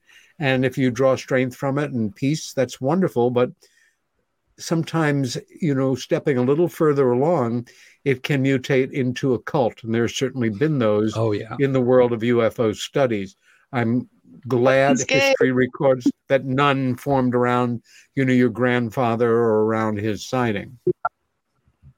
No, I mean I remember Hale-Bopp, the comet in Heaven's Gate. I that oh. is like when my husband and I first met. That was going on. We went and watched the comet, and then you know they killed themselves thinking there's a UFO behind it. You know that's out. That's out there. We got to stay grounded. We can't do stuff like that. You know. Definitely. We don't need any more religions. you know, yeah, philosophies right. that's fine. You know, but but dogma is the end of all. You know, creative thought. Yeah. You know, I I think it's worth um, actually delving into this a little bit because some people might not be aware uh, of what happened back then in 1997. In a way, it touched me personally. Not that I lost anybody, and uh, I think the 43 suicides um, following uh, uh, if, that horrible man's uh, edict, um, Applegate. Applegate, Apple, exactly. Yeah. Well, in early 1997, um, the book that I had co-written had just had uh, the first printing uh, of the book, and the Apple first White. Time, that was an Applewhite. That my co-author and I had copies was at uh, a very big conference that year in Gulf Breeze, Florida. And as a new author, you know, it's it's very exciting. And the novelty of sitting at your table and there's a line of people that want you to sign or inscribe your book. You're trying to be as grown up as possible and say things like, uh, "Would you like that signed or inscribed?" as opposed to, "Thank you for buying my book." Um, and you know, uh, he's over here, I'm over here. He's inscribing them or not. And uh, at a certain point, I look up and there's a face. And it was enough, not like other faces, that I'll never forget it. And for me, early 70s, uh, a zillion little lines, what I would call flat affect, that there's no expression whatsoever on the face whatsoever. Uh, and that, you know, you're kind of holding your musculature so that it won't express anything, very closely cropped gray hair, possibly a small cap, dressed in earth tones. And um, behind him, a early 20 something dressed much the same with the same haircut. And I looked up and said, Would you like that signed or inscribed? Jane said, In a monotone, just signed. And um, then the same thing for uh, obviously his acolyte, and they disappeared into the crowd not long after, I was staying actually at Bud Hopkins' house, and um, we turned on the news, and we learned about this terrible mass suicide uh, among this cult, the Heaven's Gate cult. Part of their insanity, uh, based around this charismatic leader's beliefs, was that hidden in the tail of the comet was a mothership, and their whole mystical theology was based on when the mothership comes, that's when we get to transcend and get off the earth and get on there and go out in space. But in order to do that, it was necessary, in Applegate's terms, to quote unquote drop your bodies, which necessitated stop living. And so they did it. The next morning, uh, I get a call from my co-author, and then I get a call from the publisher who's down on Broadway, and my publisher, who's a a guy named John, says, "I need you at the office as soon as you can get here." What's going on? He said, "I'll fill you in when you get here." the night before, um, CBS had a, a short lived news magazine, I think called 30 Minutes. Um, Dan Rather was the host. If not, it had a name like that. And it was, I think, maybe a half hour news show um, during the week. And the night before, they had had CBS had been the first news organization to be allowed into the collective home once the bodies were out. And apparently, on their large communal uh, coffee table in the living room were four books. Now, I don't know whether the cult people were reading them or whether for some weird reason the police put them there or possibly the CBS people, but the camera was on them. One was um, the newly, uh, uh, one was Kenneth, um, uh, was Timothy um, Good's book, Above Top Secret. The second one was Whitley Strieber's Communion, and the third was Bud Hopkins' Intruders, all published 10 years before, in 1987. The fourth book was left at East Gate, and Mm. that's the one the news people were basically calling the publisher's office repeatedly. Why? Because obviously, in their minds, there was a connection between Eastgate and Heaven's Gate. Oh no. And he, I get to the office and he said, I'm setting you up in one of the empty offices. These are the news people you're going to speak to and explain as well as you can that there is no connection between this horrible tragedy and between your book. That was the first bit of national publicity Left at East Gate had. Maybe a bad omen. Um, but to be caught up even tangentially and realize that a week and a half, two short weeks before, maybe less, there was this guy, and there's no mistaking that it was Applegate himself, and one of the guys, obviously, who went on to kill himself a week and a half later at the orders of this horrible little twisted monster guy. Um, again, off on a tangent here, but um, the timing is appropriate and the story is significant for what it is. Yeah. Otherwise, I though, yes, please jump in. Cult- cults are- always shocking. I was always obsessed with Jim Jones, you know, mass suicide. That just blew my mind. You know, cults are just so tragic. You know, it's always let's kill there was- ourselves is the answer. You know. Uh, You know, I mean, it just it's just the dogma. You know, well, at the other when people extreme- say it's this way and everything else is wrong, yeah, and you have to believe this way, and you have to the do leader, this and do whatever the leader says, is correct, and That's unfortunately, that way a problem. lies nightmares. Um, then again, there are other cults that are not damaging; they're quirky. There's um, Unarius, which is kind of charming and harmless, and yeah, they're you know, bu- it's it's basically an extension of the '60s contact movement and the Welcome the Space Brothers. My favorite, if you can say that, of these cults was one that emerged in the '70s around a French Canadian journalist whose name is Claude Rael. Used the, Oh, the- the name of the yeah. the aliens were the Raelians, R A I L E I A N S, I think. And he published a book in the 70s that, well, um, I'm going to grab it off my uh, shelves briefly. I think it was one of the first books that I ever got gratis as a reviewer um, and an unknown quantity in the world of UFO studies. But it it always struck me as hysterical in kind of a dark way that when he published it and he had made contact with these beings and established, you know, kind of an organization on Earth where the enrollers, so to say, and I'm sure it was a coincidence, were all extremely attractive Canadian women with blonde hair and large breasts. And I'm all for that, no question. but I mean, it was kind of goofy. What set me back was the originally published emblem of the Raelians, which he wore, Claude Rael, in, uh, you know, kind of a, a, a piece of jewelry around his neck, was what we would call a Star of David superimposed on a swastika. Which oh, that's right. kind I've of that. um, you know, um, for some people, i it's it's a symbol that's fraught with all kinds of possibilities. Um, Yeah. Continue on. I've got to find this book. well, so now you know there are these destructive dogmatic cults and stuff.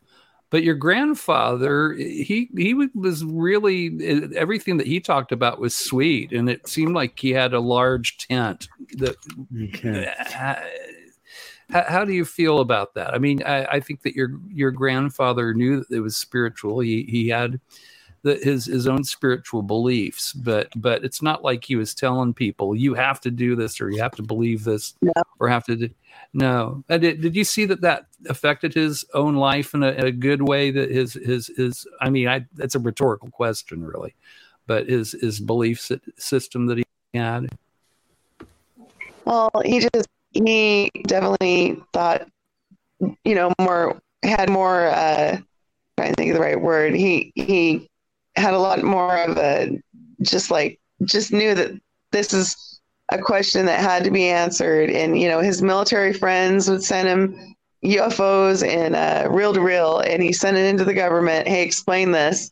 And they cut out the UFO, sent it back, and so there's nothing here. So he was always so Oh. frustrated because he, he was always trying to get the government to give an answer and um you know they they they wouldn't even even Allen Hynek was kind of critical of him in the beginning but then he became a believer I think He think came around yes, with time. You know, But I was, was I wanted to Air Force. I wanted to mention think too. Allen- you know that sorry Well, you know, He- Hynek started as a skeptic. He didn't believe in UFOs A at all. He had, yeah, he he had an Yeah. arc that uh, you know of of of learning, and and he wound up, uh, you know, he he was absolutely a believer in the end. What something that I I thought was really interesting. A lot of things that your grandfather mentioned, we still see, like the way that he talked about these crescent shaped UFOs moving. Uh, it's a very common pattern. They call it the falling leaf motion, and and I still have people that that report their UFO sightings where, you know, I had a couple of women that saw a UFO over Azusa, California here, and they described the same thing. That it was sitting, doing this in the air, you know. Um, and also, we still get crescent shaped uh, craft sightings. Sometimes people will call them a boomerang shape but I'll have witnesses draw a picture. And I had somebody draw it, it was a freaking crescent. It looked like your grandfather's uh, sighting that he had. So the guys that he saw are still here. They're still coming to visit, you know. Yeah, Um, they probably knew the world, you know, finally. But like I studied with the Hare Krishnas, and they talked about the flying vimanas. You know, they there are Yeah, religions that still, you know, gave gave these things credit. You know, but just blows my mind. Why did we about them? You know, there's there's a there's evidence. Oh shoot, did I lose you guys? No, you're still there. Oh, Oh, gosh, no, I just can't can't see. you. you. I'm trying. Yeah. Well, I don't know if you can see me, but there's still I think evidence Peter that. might have um, frozen there. Um, oh, really? Here, let me. Yeah, your image is frozen, but we can still hear you. but I'll just finish the thought I was going to say. Um, the the Raelians, the book that was published by their founder on Earth, um, the cover I think is a good example of um, screaming out loud what you are and who you are, and subtlety be damned. There we go. Oh wow, that looks like fun. Yes. Now I want you to take a look at the emblem. It is Yikes. really a swastika type shape inside of a And Jewish star, which is Mm. problematic for some of us. What I think is hysterical, and there's humor in this, is apparently um, a few years later, the Raelians decided for some reason that their emblem was not helping their presence on Earth, so they made a slight change. And this promotional card, I think, captures it nicely.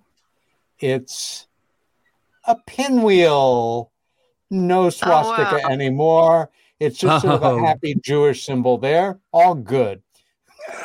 I mean, um, well, that's better. I think better. If you're gonna have a marketing. call, better them than quite a number we can think Yeah. of. Um, I, I learned in world religions the swastika actually was was a Hinduism symbol. Oh yes, it was a the swastika goes back Hitler millennia stole it. as certainly a good luck symbol in in Hindu, but reversed. Uh, it's it's basically history repeating Oh, itself. Shanelle, and have they you say. Huh? um, have you I was approached say either your local library or um, high school, for example, and put yourself out there as a possible speaker? Um, well, not really. I mean, there's a guy at the library named Ken, and he uh, years ago, like 2013, had seminars, and it was so cute. I showed up one, we were going to Hollywood to do the phenomenon of James Fox and all that, and it's a bunch of old people, and you know, I'm just like sitting there, and I'm like, he said they were going 1,200 miles per hour. I'm like, nope, I'm his granddaughter. They're going more like 1,700. He's like, what? And everybody's like, what?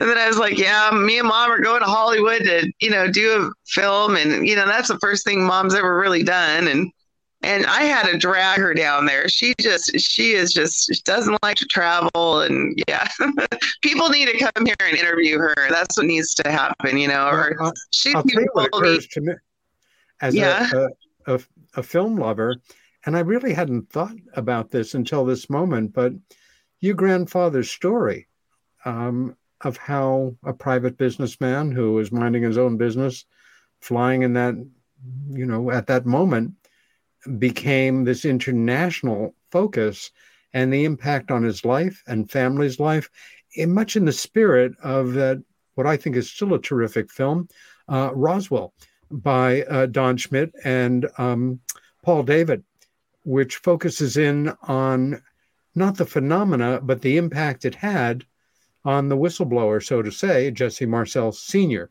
And it's a it's a tough story.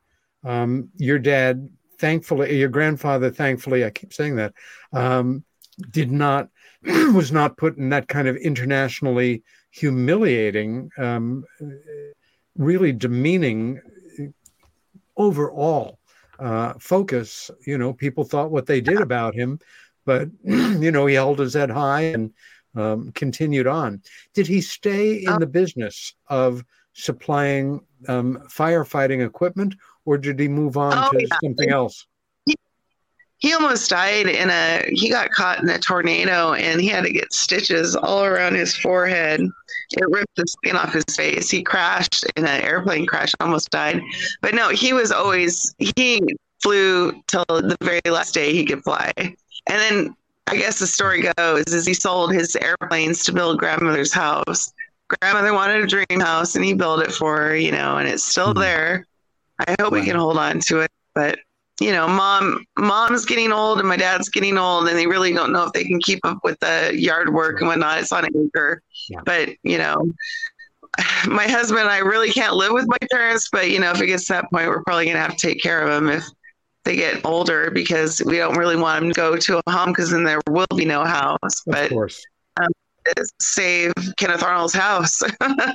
My husband has also thought we should make it into a muse- museum, which is kind of far fetched, but you know, just with everything the mom's got, you know, as long as she doesn't burn everything in the burn pile because she's frustrated, you know, uh, she had a guy that copied uh, my grandfather's scrapbook and sold it to a guy in Florida. She didn't find out for 15 years. The guy's like, oh, yeah, I got this scrapbook from this guy. I won't mention his name because we don't like him, but yeah, he he's But he it was stolen every- from your family. He was supposed to copy everything, and he did to you know Mm. the files. My mom let him the files. He copied everything and sold sold it sold it.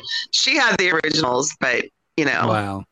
so mom's a little, you know, she, gosh, the History Channel wanted to do something with us, and she still was like, no, you're going to have to pay me some money. And they just, they want you on there for hardly nothing. And so we weren't part of the newest UFO uh, show on the History Channel, which kind of hurt my feelings. I was excited for it. And they talked to everybody, but instead they had a reenaction of my grandfather's sighting. That was it. No interviews, you know, of the family And you know, it was kind of sad. They they wanted my mom and I, but mom, she just thinks that she's she's her stuff's worth money, and she just won't give stuff away. But then look at me, I'm sharing pictures and I'm just letting them go because uh, like they wanted to make a statue of my grandfather in Chehalis, Washington. But they didn't have a picture to go by because there aren't there wasn't very many pictures of my grandfather out there. And so I always I leaked that one of him looking up in the sky because mom had I'm like God mom this is such a great picture and you know I just want pictures of him out there that you know he ran for governor. I mean he was just he was an he was an honest guy. He you know had this experience that was unbelievable you know and and he was able to to you know still succeed in life you know even though he was very disappointed at the end of his life because he felt like he had gotten no answer. Um, and, uh, you know, pat, pass the torch on to me. It's really sad because mom really wanted to be a speaker when she was younger, and now she just can't. She can't travel. She's just not in good health. But Can you know, you it's up to me. You know, I'm 46 and I can't believe it. And then my daughter's into it, and she's only 15. So maybe Summer will be the one that you know is speaking years from now instead of me. And she, Can you know, you she kind of yeah. Can you imagine how differently your grandparents' lives, your parents' lives, your lives would have been had he simply not been there to see what he saw when he saw it? Can you even imagine how differently your family's life would have evolved? Fair enough. Yeah.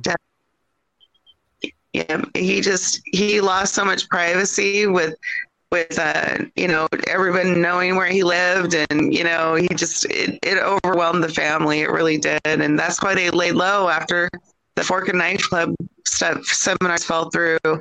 He laid low until about 19 30 years later 1977 in the ufo congress. And i have uh, books that he's autographed. He had autographed books and i have some at the museum that i've donated. But you know he knew his autograph was going to be worth something and it will Yeah. eventually worth something and uh, my mom just got all his books in the living room and i just pick out what i want bring them back here to my house and you know in the Oahspe bible though i'm really getting into it just because it just blows my mind that it's the thing I've been looking for all my life. I study with the Hare Krishnas. They believe in reincarnation, but it, you know, you have to really be into dancing and you know, painting on your face and doing color color throwing activities and you know it was kind of out there but um you know i i grew up with a mormon half the side of my family are mormons and and they're kind of open to the idea of, of you know being visited by aliens. I don't really know how they explain it in church but one interesting thing i'm baptized mormon. Travis walton is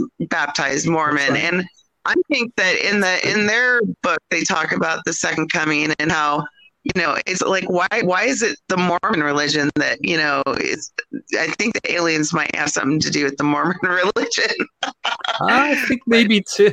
I thought that as well. so I, I just this feeling, but um, but you know, I just I studied religions in college, and and here in Boise, there we we're a mecca. We got all sorts of religions. I you know I did the Christianity thing. That really I don't know. I just don't think we go to hell forever. I think we reincarnate, and we can't remember our previous lives because it, would overwhelm us. You know, I just believe that when I was young, I felt like I exist now, but I've always existed. Even though I can't remember before 1977, I know I've always been. I've always existed. I know for a fact. We're lights that you cannot be diminished. We're balls of energy, balls of light, just like Tesla said. And, you know, it's great that we're evolving, but I think we're evolving to being telepathic.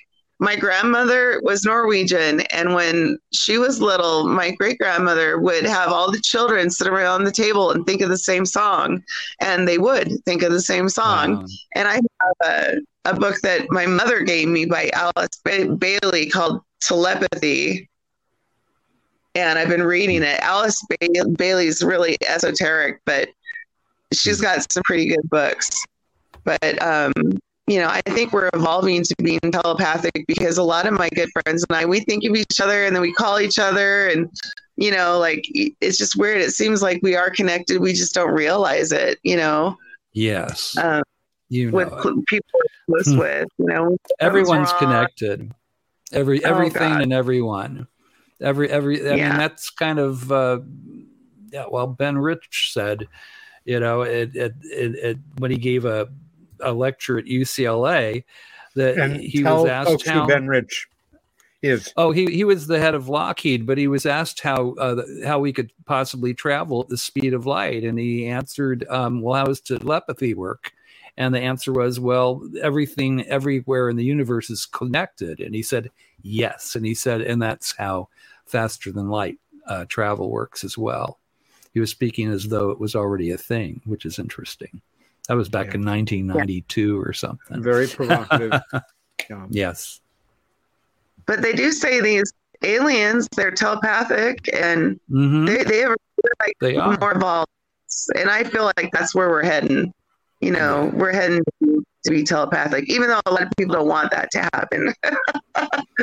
you know, You would stop have your- lying. You know, people wouldn't be able to lie to each other anymore. yeah, it's intrusive to everybody know everything about you. But, but uh, you know, I I know some of my good friends that we we uh, reach out to each other, you know, at the right time or call at the right time, and they're like, I was thinking of you, and you know, just stuff like that. You know, being telepathic, and I I was uh, experienced somebody that had precognition, which this person could tell the future, and it was true what he predicted. And that today baffles my mind because I looked it up and it exists, but I don't understand how it works, how you can actually predict the future.